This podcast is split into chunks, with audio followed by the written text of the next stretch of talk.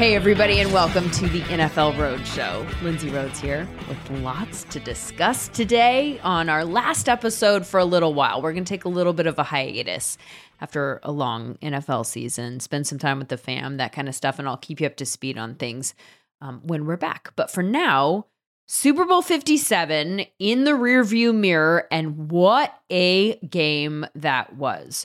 Two teams that each played well enough to win, that took it right down to the wire, whose best players rose to the occasion, whose coaches did as well. I loved every minute of it.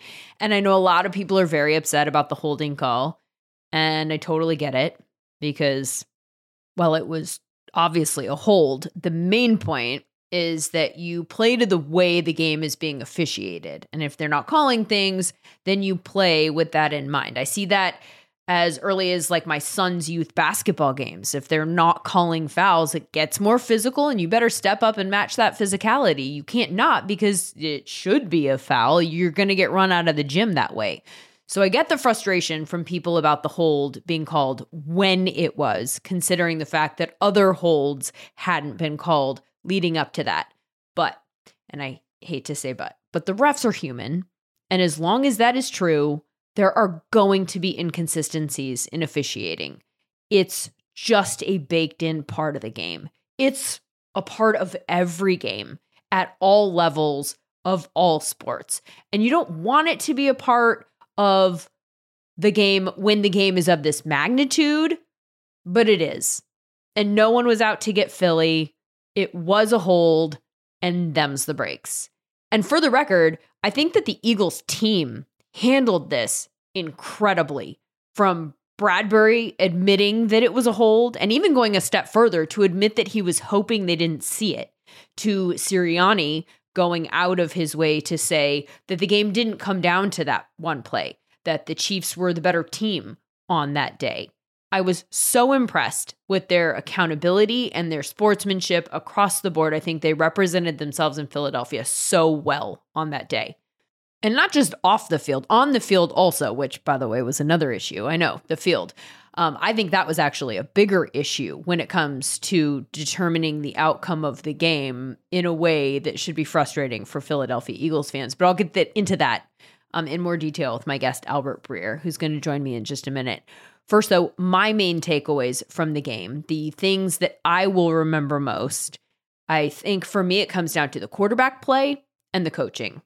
So first, Jalen Hurts belongs in the top-tier quarterback conversation. Not that many people were wondering anymore, but for the few who might have been, he showed up and he played his best game as a pro in the Super Bowl. He made the throws, that forty-five-yarder to Devontae Smith on third down in the fourth quarter that led to a touchdown to tie the game.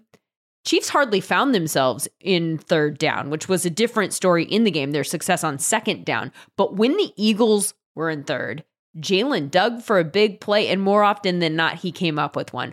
three hundred seventy-four total yards of the Eagles, four hundred seventeen in this game. He set a new Super Bowl record for rushing yards by a quarterback. And if Mahomes wasn't in this game, I honestly think that Hurts would have had a chance to be the second player ever from a losing team to take home the Super Bowl M V P award. You could make the argument that he was the best player on the field on that day. That said, Mahomes proved a whole shit ton of other things about his toughness, about the ways in which you cannot count him out, about the ways in which he makes traditional analysis hard.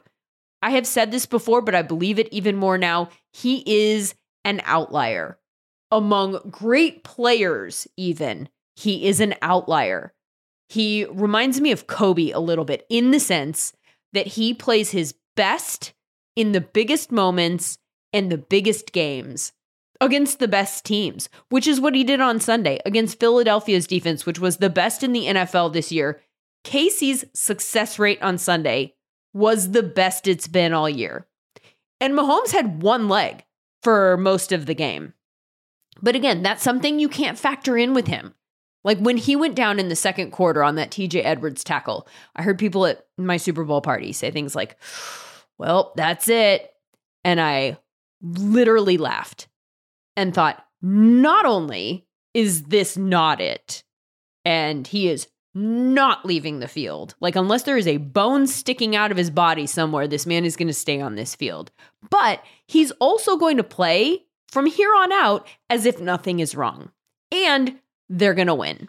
And if you didn't think so before, the improbability of them winning this game now is why they're going to win it. He is a unicorn. The man has trailed by double digits twenty-four times in his N F L career, twenty-five times, and he's won fourteen of those games. You guys, he has won more games in which he has trailed by double digits than he has lost. It is bonkers and counterintuitive. And how about this? After the injury, when his team came back out after halftime, trailing by ten, he threw fourteen passes. He completed thirteen of them. And the only one that was incomplete was a throwaway. This second half was a thing of beauty for Kansas City. Zero penalties, zero turnovers, zero sacks, zero punts. They scored on every single drive. And as much credit as Mahomes should get, deserves to get it, we have to talk about Andy Reid, who was in his bag. And not just in the ways that could have been anticipated.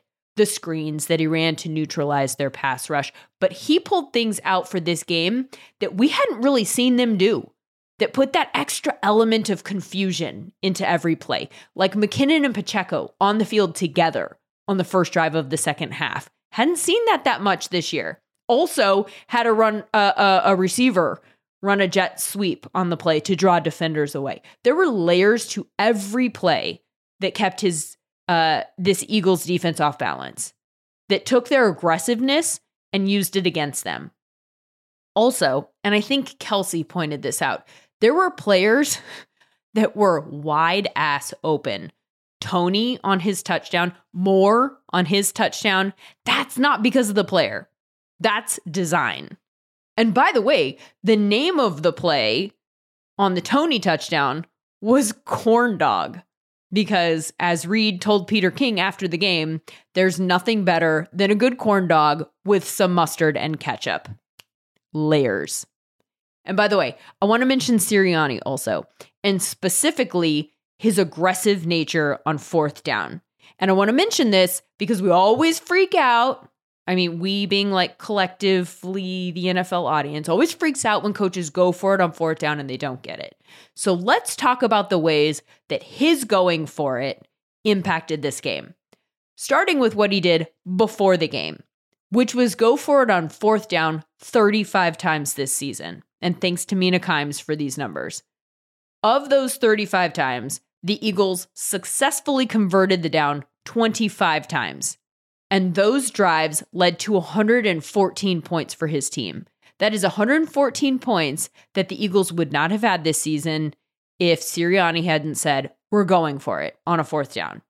So that's an obvious benefit right there. But uh, there's another one, too, that I'll get to in just a sec.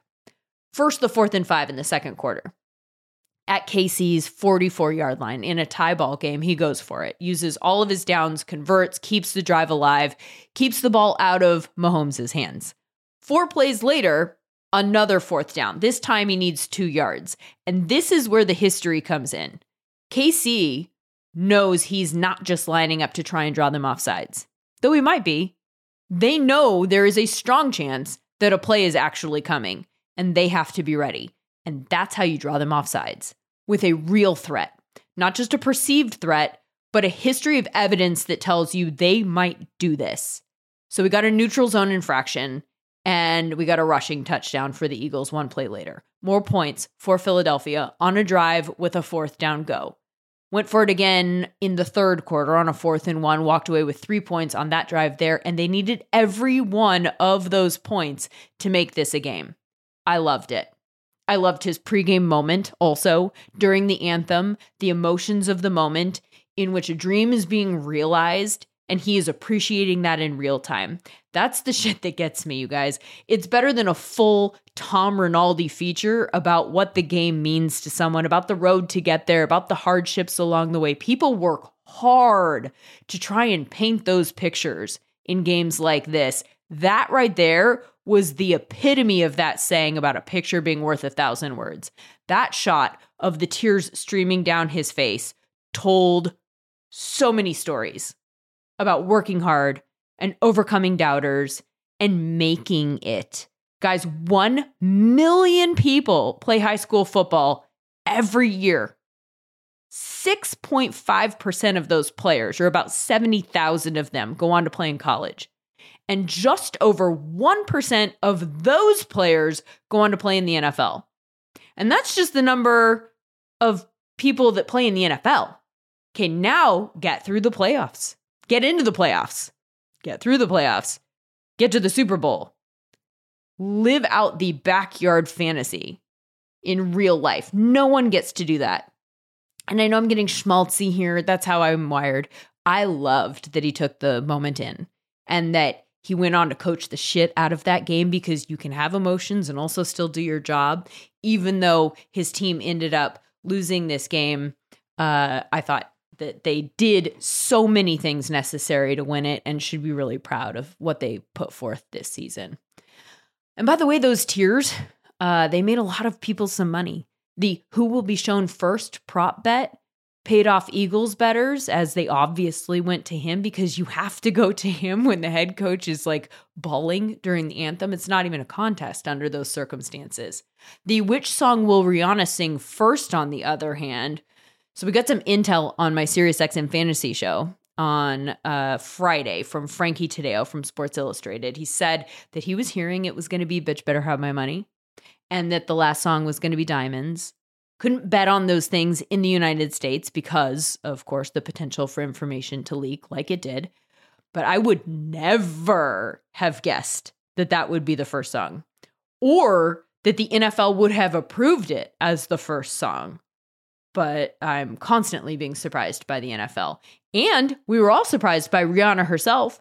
That pregnancy announcement and the relative vagueness of it, I think, caused a lot of uncomfortable, should I acknowledge that I'm thinking this or not moments at Super Bowl parties across the country. I thought the show was great. I thought the design of the platforms was cool. And hell, if that chick can't serve looks for days. Fierceness personified. And how about this? More people watched her at halftime than watched the game itself. one hundred eighteen million people watched halftime, compared to one hundred thirteen million that watched the game, which makes it the third most watched T V show on record. Not counted in that total, the people in attendance, which included my guest today from Sports Illustrated, the author of their famous M M Q B article. He was in the locker rooms after the game, and he joins us now with the things that he learned there. It's Albert Breer. Let's break the huddle. I love, let's go! Two on two on two, ready? Ready.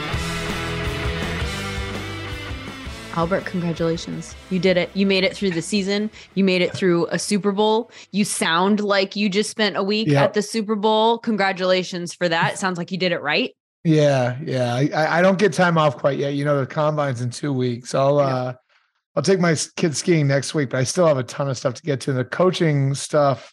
Yep. It's hard to believe that we're, you know, after the Super Bowl and two weeks from the combine, the coaching stuff's still going. So, yeah, um, I know I know you get the same questions, Lindsay. Like, what do you do in the off season? There's a lot to do in the off season. There is no off season. There's no the off season is just a different type of season. Is yeah, yeah. how I answer it. There's like two weeks in June that are actually the off season. It is funny getting that question though, isn't it? Like, it's like, oh yeah, so do you just have six months off? Not exactly. Nope.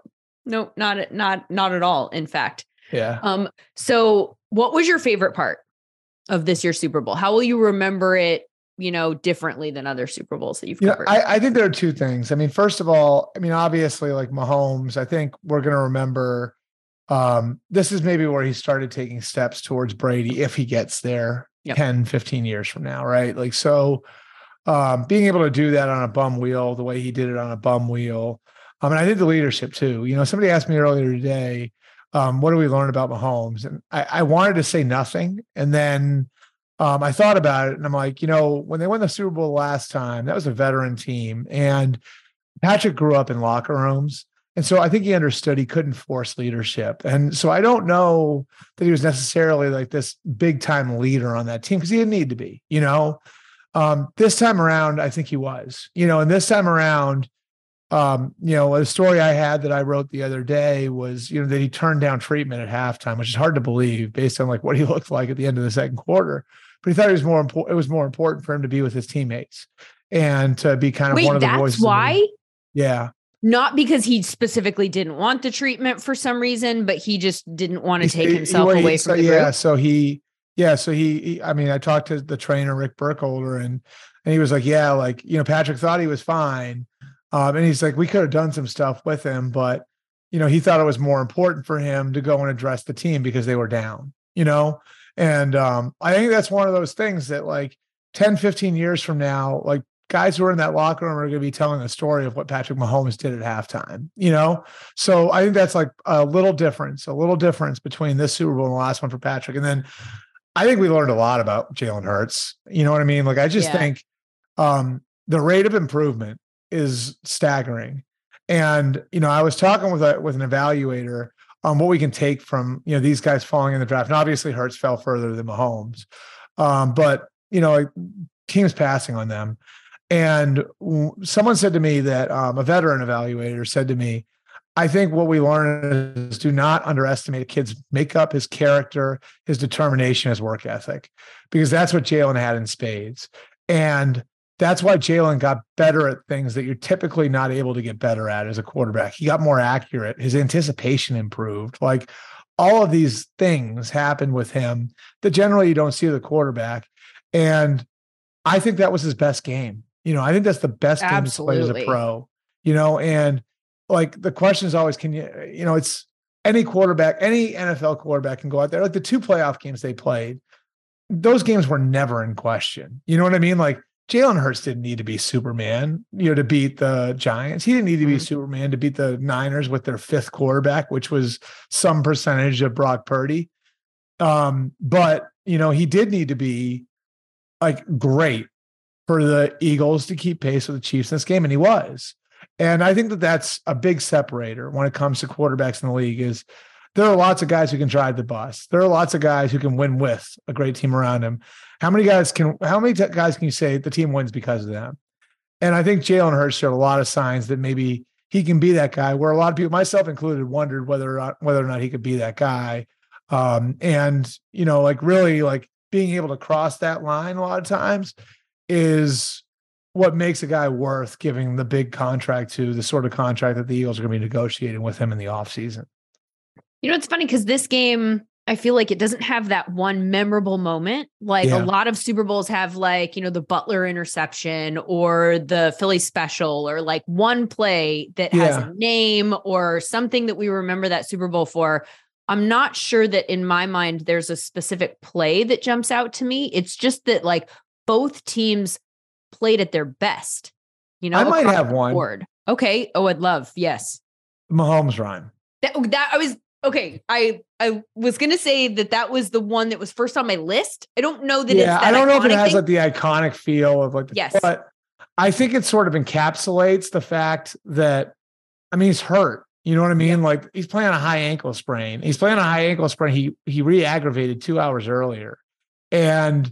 Like to me, it's sort of the one of those moments where that wasn't about talent. You know what I mean? Like that was about seeing something and having the stomach to tuck the ball and run through a defense that is one of the best defenses in the N F L and can light people up on the back end. And like, so if there was a moment, I think that was probably it because that put them in field goal range. That's when you knew, okay, like at the very least, the Chiefs are going to walk away from this possession with the lead, um, because that took them from around midfield into field goal range. You know, and then the other one, I guess, would be the penalty, which we'll remember for different reasons. For different reasons. I kind of feel like the grass, frankly, was a little bit more of a hindrance to uh, the Eagles than the holding call. I mean, it's easy to, it's easier to, I guess, complain about one specific, um, you know, penalty than it is like field yeah. conditions. But I felt like the field conditions really, um, hindered the Eagles' ability t- to be at their best. And I know I just said that they were, but like one of their strengths w- was as a pass rush, right? And that was yeah. where one of the areas that they had an advantage. And I think their inability to get any like to plant and to push off um, kind of neutralized uh, an advantage that they had in that department. Yeah, and I, I, you know, it's just like, well, one thing you're right. You know, like the amount of clips that we've seen of like Eagles edge rushers trying to turn the corner and falling is staggering, right? Like, and we've all seen all the all twenty-two clips that have been floating around on social media and everything else. Uh, you know, and I think it's another thing that's sort of like the same way the officiating um, does. Um, so I think it's another thing that kind of ties into a storyline from the season, you know, and that playing surfaces were a storyline during the season. And does the N F L take this seriously enough? And, um, you know, what happened on artificial turf this year? And then guys like Nick Bosa coming out publicly saying it's B S that the N F L is putting us out here on these fields. And, you know, if it's true that like part of the reason they grew this grass and watered it this way is the way it looked on T V, and maybe the priority wasn't like what was best for the players and what was going to keep them safest and what was going to produce the highest level of play, then I think we all have bigger questions to ask here. You know, um, you know, I can remember talking to Bosa over the summer about this, and he's very serious about it. And I think, I mean, you've been around Nick and Joey because they're dad, like they very view, very much view themselves as sort of business people, you know, and the way they handle their bodies and everything else. And I just think he, like, like, like Nick brought up early an interesting point. So you don't hear about this stuff in European soccer. Um, and it's another, you know, these leagues in Europe have the resources that the N F L does, and they invest back into it. Well, why is that? Because they're competing against each other for players. Right. And then you look in the N F L and what's the one team that's really invested a ton into making sure their field is right? It's the Packers. What's the difference between the Packers and the other thirty-one teams? Well, the Packers don't have an owner that's pocketing the difference, right? So, I mean, I just, I look at that like, and I, I think it does tie into a larger storyline, which is, and, and we've heard the N F L P A president, J C Tretter, talk about this, that there's a feeling of distrust from players that everything is being done to put them on the best, the best surface possible, A, for their health, and B, for their performance. And um, I, to see it play out that way on the biggest stage, I think raises more questions. Thank God there wasn't an injury or something like that, because, you know, certainly it does look like, and I'm not a doctor, but it certainly does look like that wasn't the safest surface to play on. Yeah. And obviously both teams have to play on it. But yeah, to my point earlier, if if it neutralizes a an advantage that one of those units has going in, then, you know, the other team that didn't have that advantage, it's, it's uh, less harmful to a degree. When you go down on the field to do your post-game stuff, are you, I want you to paint a picture for me here. Are you ready to run out on the field afterward? Are you like waiting back in the tunnel, ready to go into a locker room? Like, where are you yeah. positioned as soon as the game so- is over? I don't like, unfortunately, I don't have access the way I used to, um, the post-game field. Um, I, post-game field's gotten like very, very restricted. So I think it's just N F L Network and the broadcast, the network that has the game, right? So it's N F L Network and Fox in this case would be allowed on the field. It's very, very limited.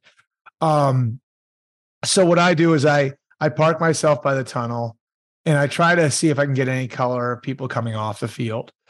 Then um, which which tunnel, by the way, or like are they both leaving through the same tunnel? Had, you know, uh, like the, the the winning team's tunnel, but like okay. So I was one of the Chiefs where I think that stadium, I, I it was weird. Like they both came out of the same tunnel, so I'm not positive. I, I maybe they're I, like I, I I've been for to games in that stadium before. I mean, maybe I didn't realize it before, but they may only have one tunnel in that stadium. I'm not not positive on that, but. So I try to park myself there so I can see guys coming off the field. And then it's really kind of a scramble because I'm trying to arrange with people like, hey, I'm going to meet you here. And hey, I'm going to meet you there.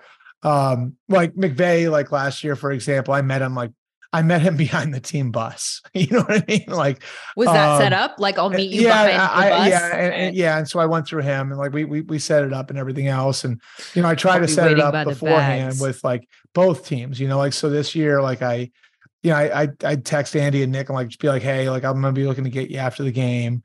Um, and so you're trying to balance that with, if it doesn't work out because it's such a scramble, mm-hmm. like I need to have other stuff too.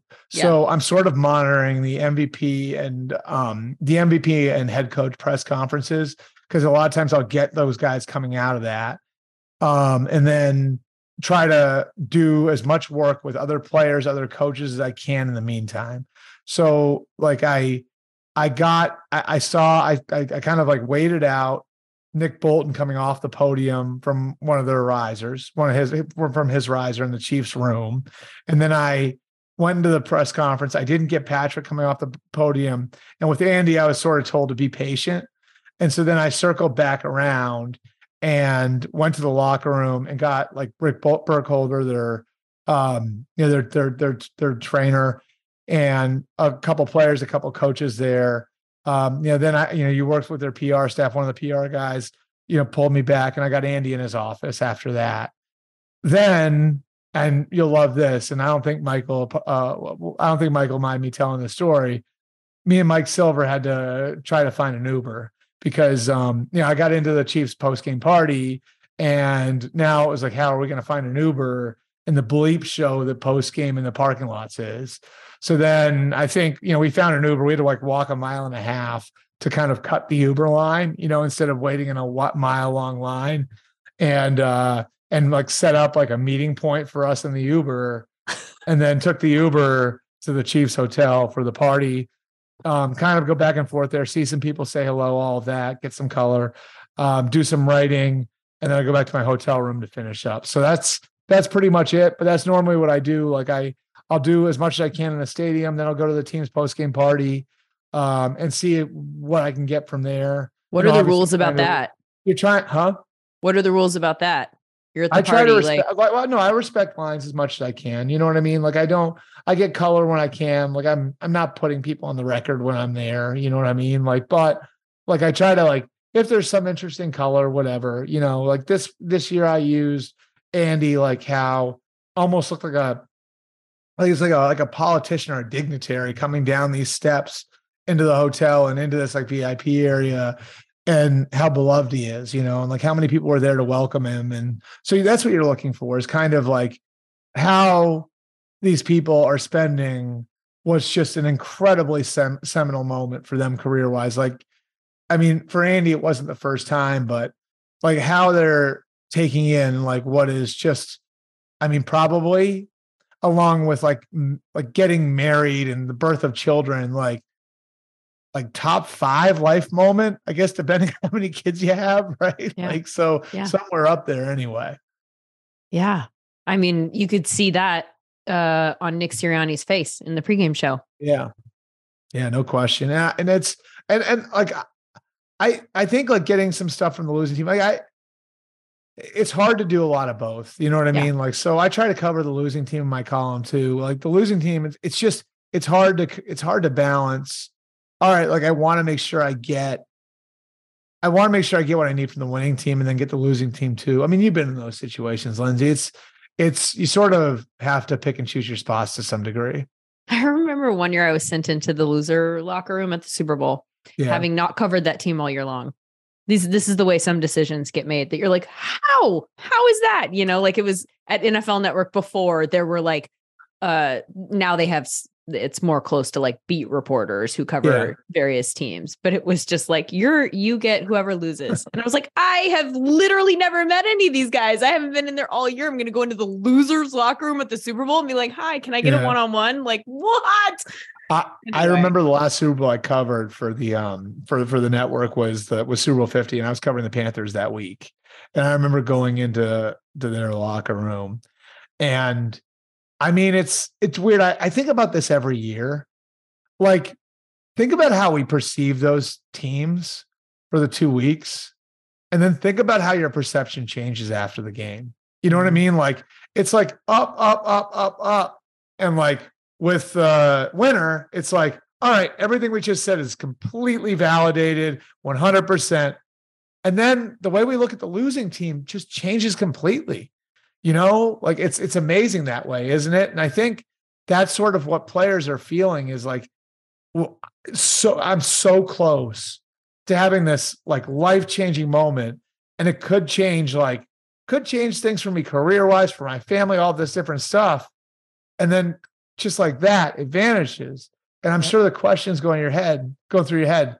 Is that my last shot at it? Mm-hmm. Like, so they're processing all of that. And, you know, certainly like, I think like being in the media and walking into a losing locker room, like you think about all that stuff, like, like all the stuff that they're processing, you're thinking about. And I've been, you know, I covered the Steelers and, um, in Super Bowl what was it, forty-five after they lost. And I remember what that was like. And, um, yeah, like the losing locker room dynamic is really, really interesting. Cause it's, it's absolutely a loss that's unlike any other loss. Cause yeah. you know, not only, you know, internally what you feel, but for two weeks, you've been told how you're making, how you're creating a legacy for yourself and, how, you know, like this is, this could be just the start of something and all the rest of it. And it, it, it, it can feel, I think for those guys, like, you know, in a, in a three and a half hour span, like the whole thing has, has gone up in smoke. Uh, I, it's a heavy, it's almost like it's heavy when you walk yeah. into that. It's so quiet yep. that um, I, f- I feel like one of the most uncomfortable things about going back and listening to interviews from losing locker rooms in the past is how much I bring my voice down, because you don't like, you don't want to be oh, like yeah. yelling, you know, you want to match the kind of like the audio level, yep. but then it makes you sound like you're just as sad as they are. And it's a weird dynamic, but also, but also truth be told, I have like this empathy issue in those moments where like, if this person starts crying, I'll be like behind the camera, like, I'm fine, I'm fine, I'm fine. Like tears, you know, like silently streaming yeah. down my face. And I'm like, this is awkward for them, Lindsay, stop. Well, and you think about it, like for, for that group of guys too, like I think like ninety percent of the teams that make it that far really close is part of what gets you there. Right. And so you think about it now, like for the Eagles, right? So Shane Steichen's gone. Jonathan Gannon might be gone. They're probably going to lose either Brian Johnson or Kevin Patullo. That's just off their coaching staff. Then, and you talk about players. Fletcher Cox is a free agent. He's been there for a decade. Jason Kelsey's a free agent. He's been there for a decade.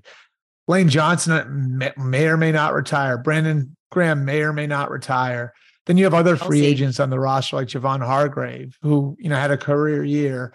Uh, there's, I mean, there is that element of it too. It's like, it's not going to be the same. Like that group of people that was there that created that. Like when you go back to try to recreate it, when they get to their off-season program in April, it, it's not going to be a totally different group of people, but the mix for sure isn't going to be what it was. When you go into winning locker rooms after a Super Bowl, is there a consistent theme to what that feels like? Or alcohol. I was going to say before we said there's a consistent theme. I'd say alcohol. Ham skied. Um, yeah, I, I would say, I would say it's euphoria. It's probably the best way to put it. You know, um, seeing Mahomes like go around and, um, you know, when he came into the locker room and, you know, I was actually sitting with the trainer with Rick Burkholder and, um, there's this, there's a, there's an assistant trainer. Her name's, uh, Julie Freimeyer, who was with him like the last three weeks, like daily for hours and hours and hours and hours.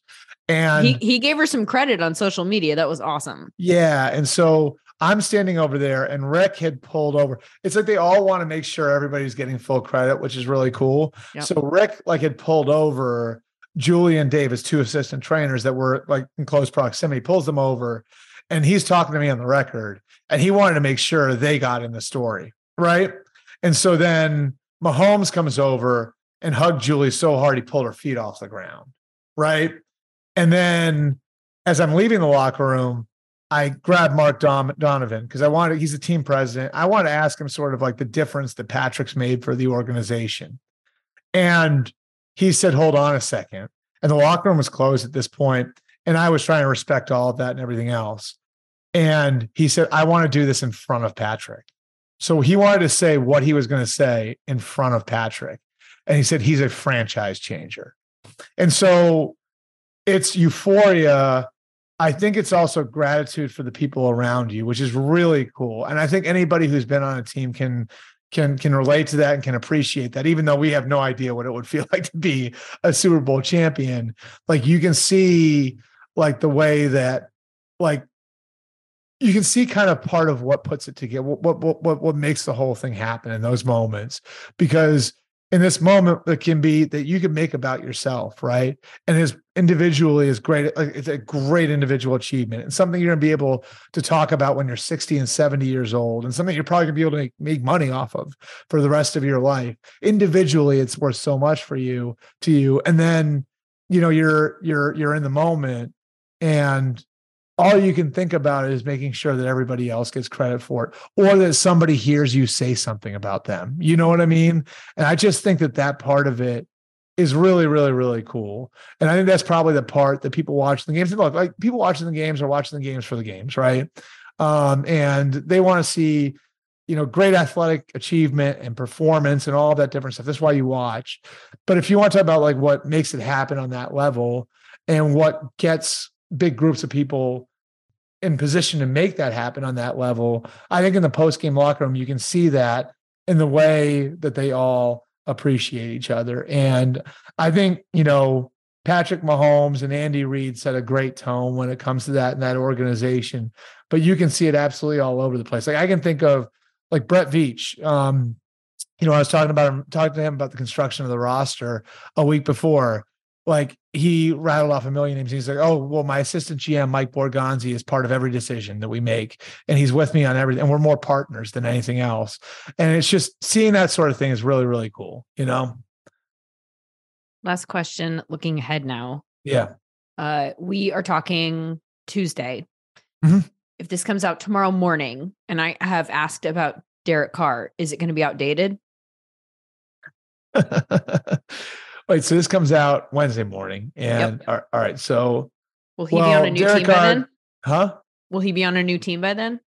He won't be a Raider, um, and if or if he is, if he is a Raider, it would only be because somebody panic traded for him. No, I think this is going the way that it's going. I think this is going the way that it's been going, really to, back to the time that he was benched. Um, the Raiders knew when they benched him that was it for him there, um, and. There's a million reasons why, but you know, this was, we've been driving to this conclusion for a while. Um, compensation was never the issue. I, I think that's one thing that needs to be made clear. It's not like he's not good enough to have a team trade for him. It's that it, there's no other team that's willing to trade for his contract. And so that's put us where we are right now. So my, my guess is by the time everybody hears this, he'll be a free agent. Wait, you're saying compensation know, was the issue? I'm saying his contract was the issue. Okay. His contract. Yeah. No one was willing to trade. It's not that teams weren't willing to trade for the player. Right, it's right, that right. Teams weren't willing to trade for the contract. No, how much is see, he making per year now? Isn't it? Uh, so his contract, God, what was it? So the real problem is the guarantee. So the guarantee, okay. so the, the, the average of the contract was around forty, but the guarantee was you, you if he's on the roster at forty point four. Uh, well, no, if he's on the roster the, tomorrow, which is why they have right. to, to to to cut him at four p.m. today, thirty point nine million dollars, thirty-two point nine million dollars for this year's entire, all his money for this year becomes fully guaranteed. And then seven and a half million dollars of his money for twenty twenty-four becomes fully guaranteed. And that's really the issue. The issue is you're committing, you're, you're committing a huge number to him for this year. And you're committing money, like significant money to him for next year. So you're basically locking yourself in for two years with him. Um, so nobody is was that, wanting to trade for the contract.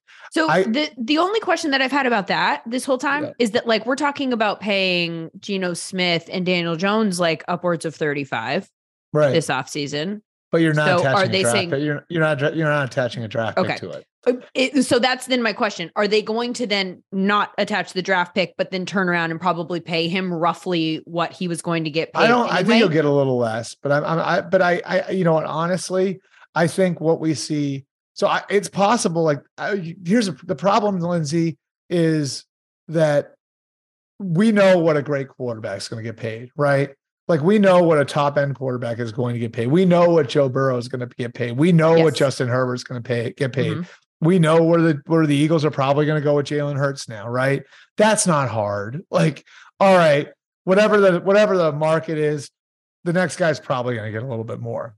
What we don't have is a B level. Like, if you look at it, there's really no like second level of quarterback contracts, and that's probably the category that Daniel Jones and Geno Smith are in, and that's the quarter that's the that's the category that now Derek Carr would slot into. So whoever pays Derek Carr, whatever Derek Carr gets is going to help set the market for guys like Jones and Geno, who are not Burrow, who are not Lawrence, who are not Hurts, but are good players and who are players you can win with. And so, like, I think that that's going to be the challenge is if you're a team out there pursuing him, how do you find that second level of quarterback contract? And that can be driven up if you have multiple bidders. I'd expect that the Saints are going to be involved.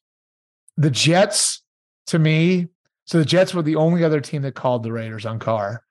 Uh, the Jets, to me, I think would probably want to be patient because I think Rodgers is the guy that they're really after. And I think that's in part, at least, ownership driven. And so, like, while it'd be nice to get this squared away early and know who your quarterback is going to be for twenty twenty-three early, are you, and I don't mean this in an insulting way at all, are you giving up a home run to settle for a double? Yeah. You know what I mean? Mm-hmm. And that's the question the Jets are going to have to ask themselves as Carr becomes available over the next twenty-four hours. My guess would be that he's going to wind up signing for the Saints, and it's probably going to be for less than he got got got from the Raiders. And then that'll help set the market for Geno and D- Daniel Jones, but we'll see what happens. Part of the part of the problem is too, too um, Lindsay, is like this year it looks like teams are going to have some options. It's not like there's one quarterback that everybody's after. Like, if you strike out on Derek Carr and you're the Saints, like, is the gap between Derek Carr and Baker Mayfield massive? And you could have Baker Mayfield for a lot less. And I'm not saying I'm not saying like Derek is a bad, but I think Baker Mayfield can be a pretty decent player if things are right around him.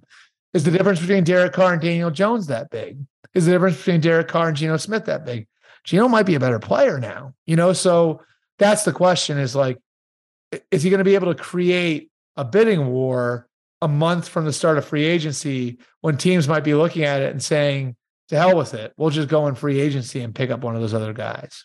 Yeah, I know everybody keeps saying that he's probably going to be the first domino to fall. There's a part of me that's like, I don't know that that makes sense in my brain that he wouldn't have to wait to, like, why you, someone would be in a rush to go sign Derek Carr. Even waiting after the draft makes sense to me, right? The, like if you're I mean, one of these really, teams.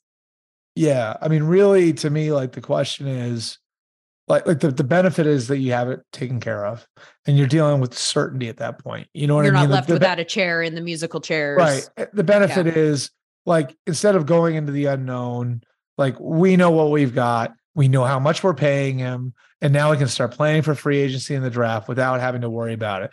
And that might be appealing. Like if your team is drafting one, that might be appealing. You know what I mean? Like if you're a team up near the top, like the Colts or the Texans or whoever, I mean, the Texans, maybe not because of the history with his family there, but you know, um, but, yeah. but if, but, but, but if you're one of these teams near the top that's planning on drafting one and you can get him for a relatively reasonable price, like maybe there is some benefit to that. We're saying like, okay, like we're going to bring in Derek Carr and then we'll draft one. It's sort of like what, you know, the Bears did with, uh, with when they drafted Mitch Trubisky and had Mike Glennon, or what the, what the, what the Eagles did when they brought back Sam Bradford and drafted Carson Wentz, where it's like, all right, like, let's just, let's get somebody on the roster. Or drafted Jalen Hurts when they yeah. had Carson Wentz. I mean, different, right. but yes.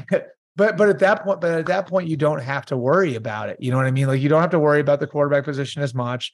And you don't have to force the rookie out there onto the field. So there is some merit to that, that, that idea too. Okay. Last question about yep. that. When you say that he sort of sets the market for Daniel Jones and Geno, are they going upwards of that? Or is that like, that's I the don't max know. Out? I mean, it's hard because here's the thing. It's like what you're worth is what somebody is willing to pay you. So it's easy for me to, it's easy for people to look at it and say, all right, so you know, Russell Wilson got forty-nine million and Kyler Murray got forty-six million. So this person certainly should be worth this. That's not the way it works. Mm-hmm. You know what I mean? Like that's not the way it works. Like it's, well, it's, it's, it all sort of boils down to how the market like shakes out. And, um, you know, I, I, I'd like to think those guys will, you know, take home twenty-five, thirty, something like that. Um, because I do think those guys are worth it. Uh, But, you know, if you don't have a ton of teams out there bidding for them and the first team in makes a, let's call it team friendly offer. Well, like if you don't have other options, then what do you do? Do you do a one year deal and make good and try it again next year? It can be complicated that way. And so I think it's a mistake to look at it. And I know a lot of people like use the analytics and all that other stuff and say, well, you know, like he's worth this percentage of this person. It just, the market doesn't work that way. Albert, I really appreciate your time. Good luck getting the voice back. Huh? Uh, Good I'll, luck I'll getting the voice. I'm working on it. Thank you.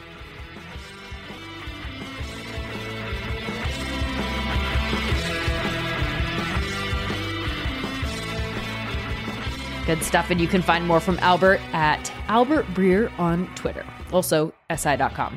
As mentioned at the top, I'm going to take a break for a little bit, a hiatus, if you will, and I will keep you updated on when I'm back. But I just wanted to say I'm really, really appreciative for those of you, of those of you who listen to the pod um, regularly or even just once in a while. It's a total passion project for me, the opportunity to have the conversations that I want to have with the people that I want to have them with. And I've never really been under the impression that this was going to lead to like any kind of massive success or huge download numbers. I know that this is a niche audience. That's the point, is to avoid the broad and really get into something very specific. But I think that with my producer, Andrew Emmer, we've been able to stay true to the conversations that we've wanted to have on this show. And I hope that that has served some of you well as N F L fans. Again, I'll keep you updated on the future. And you can also find me on Twitter at Lindsay underscore Rhodes. I'm on Instagram also at Lindsay Rhodes N F L. I'm going to go drink lots of wine now. And I can't wait to check back in with you, refreshed and with lots of off-season roster building nerdiness to deconstruct. Be well, guys.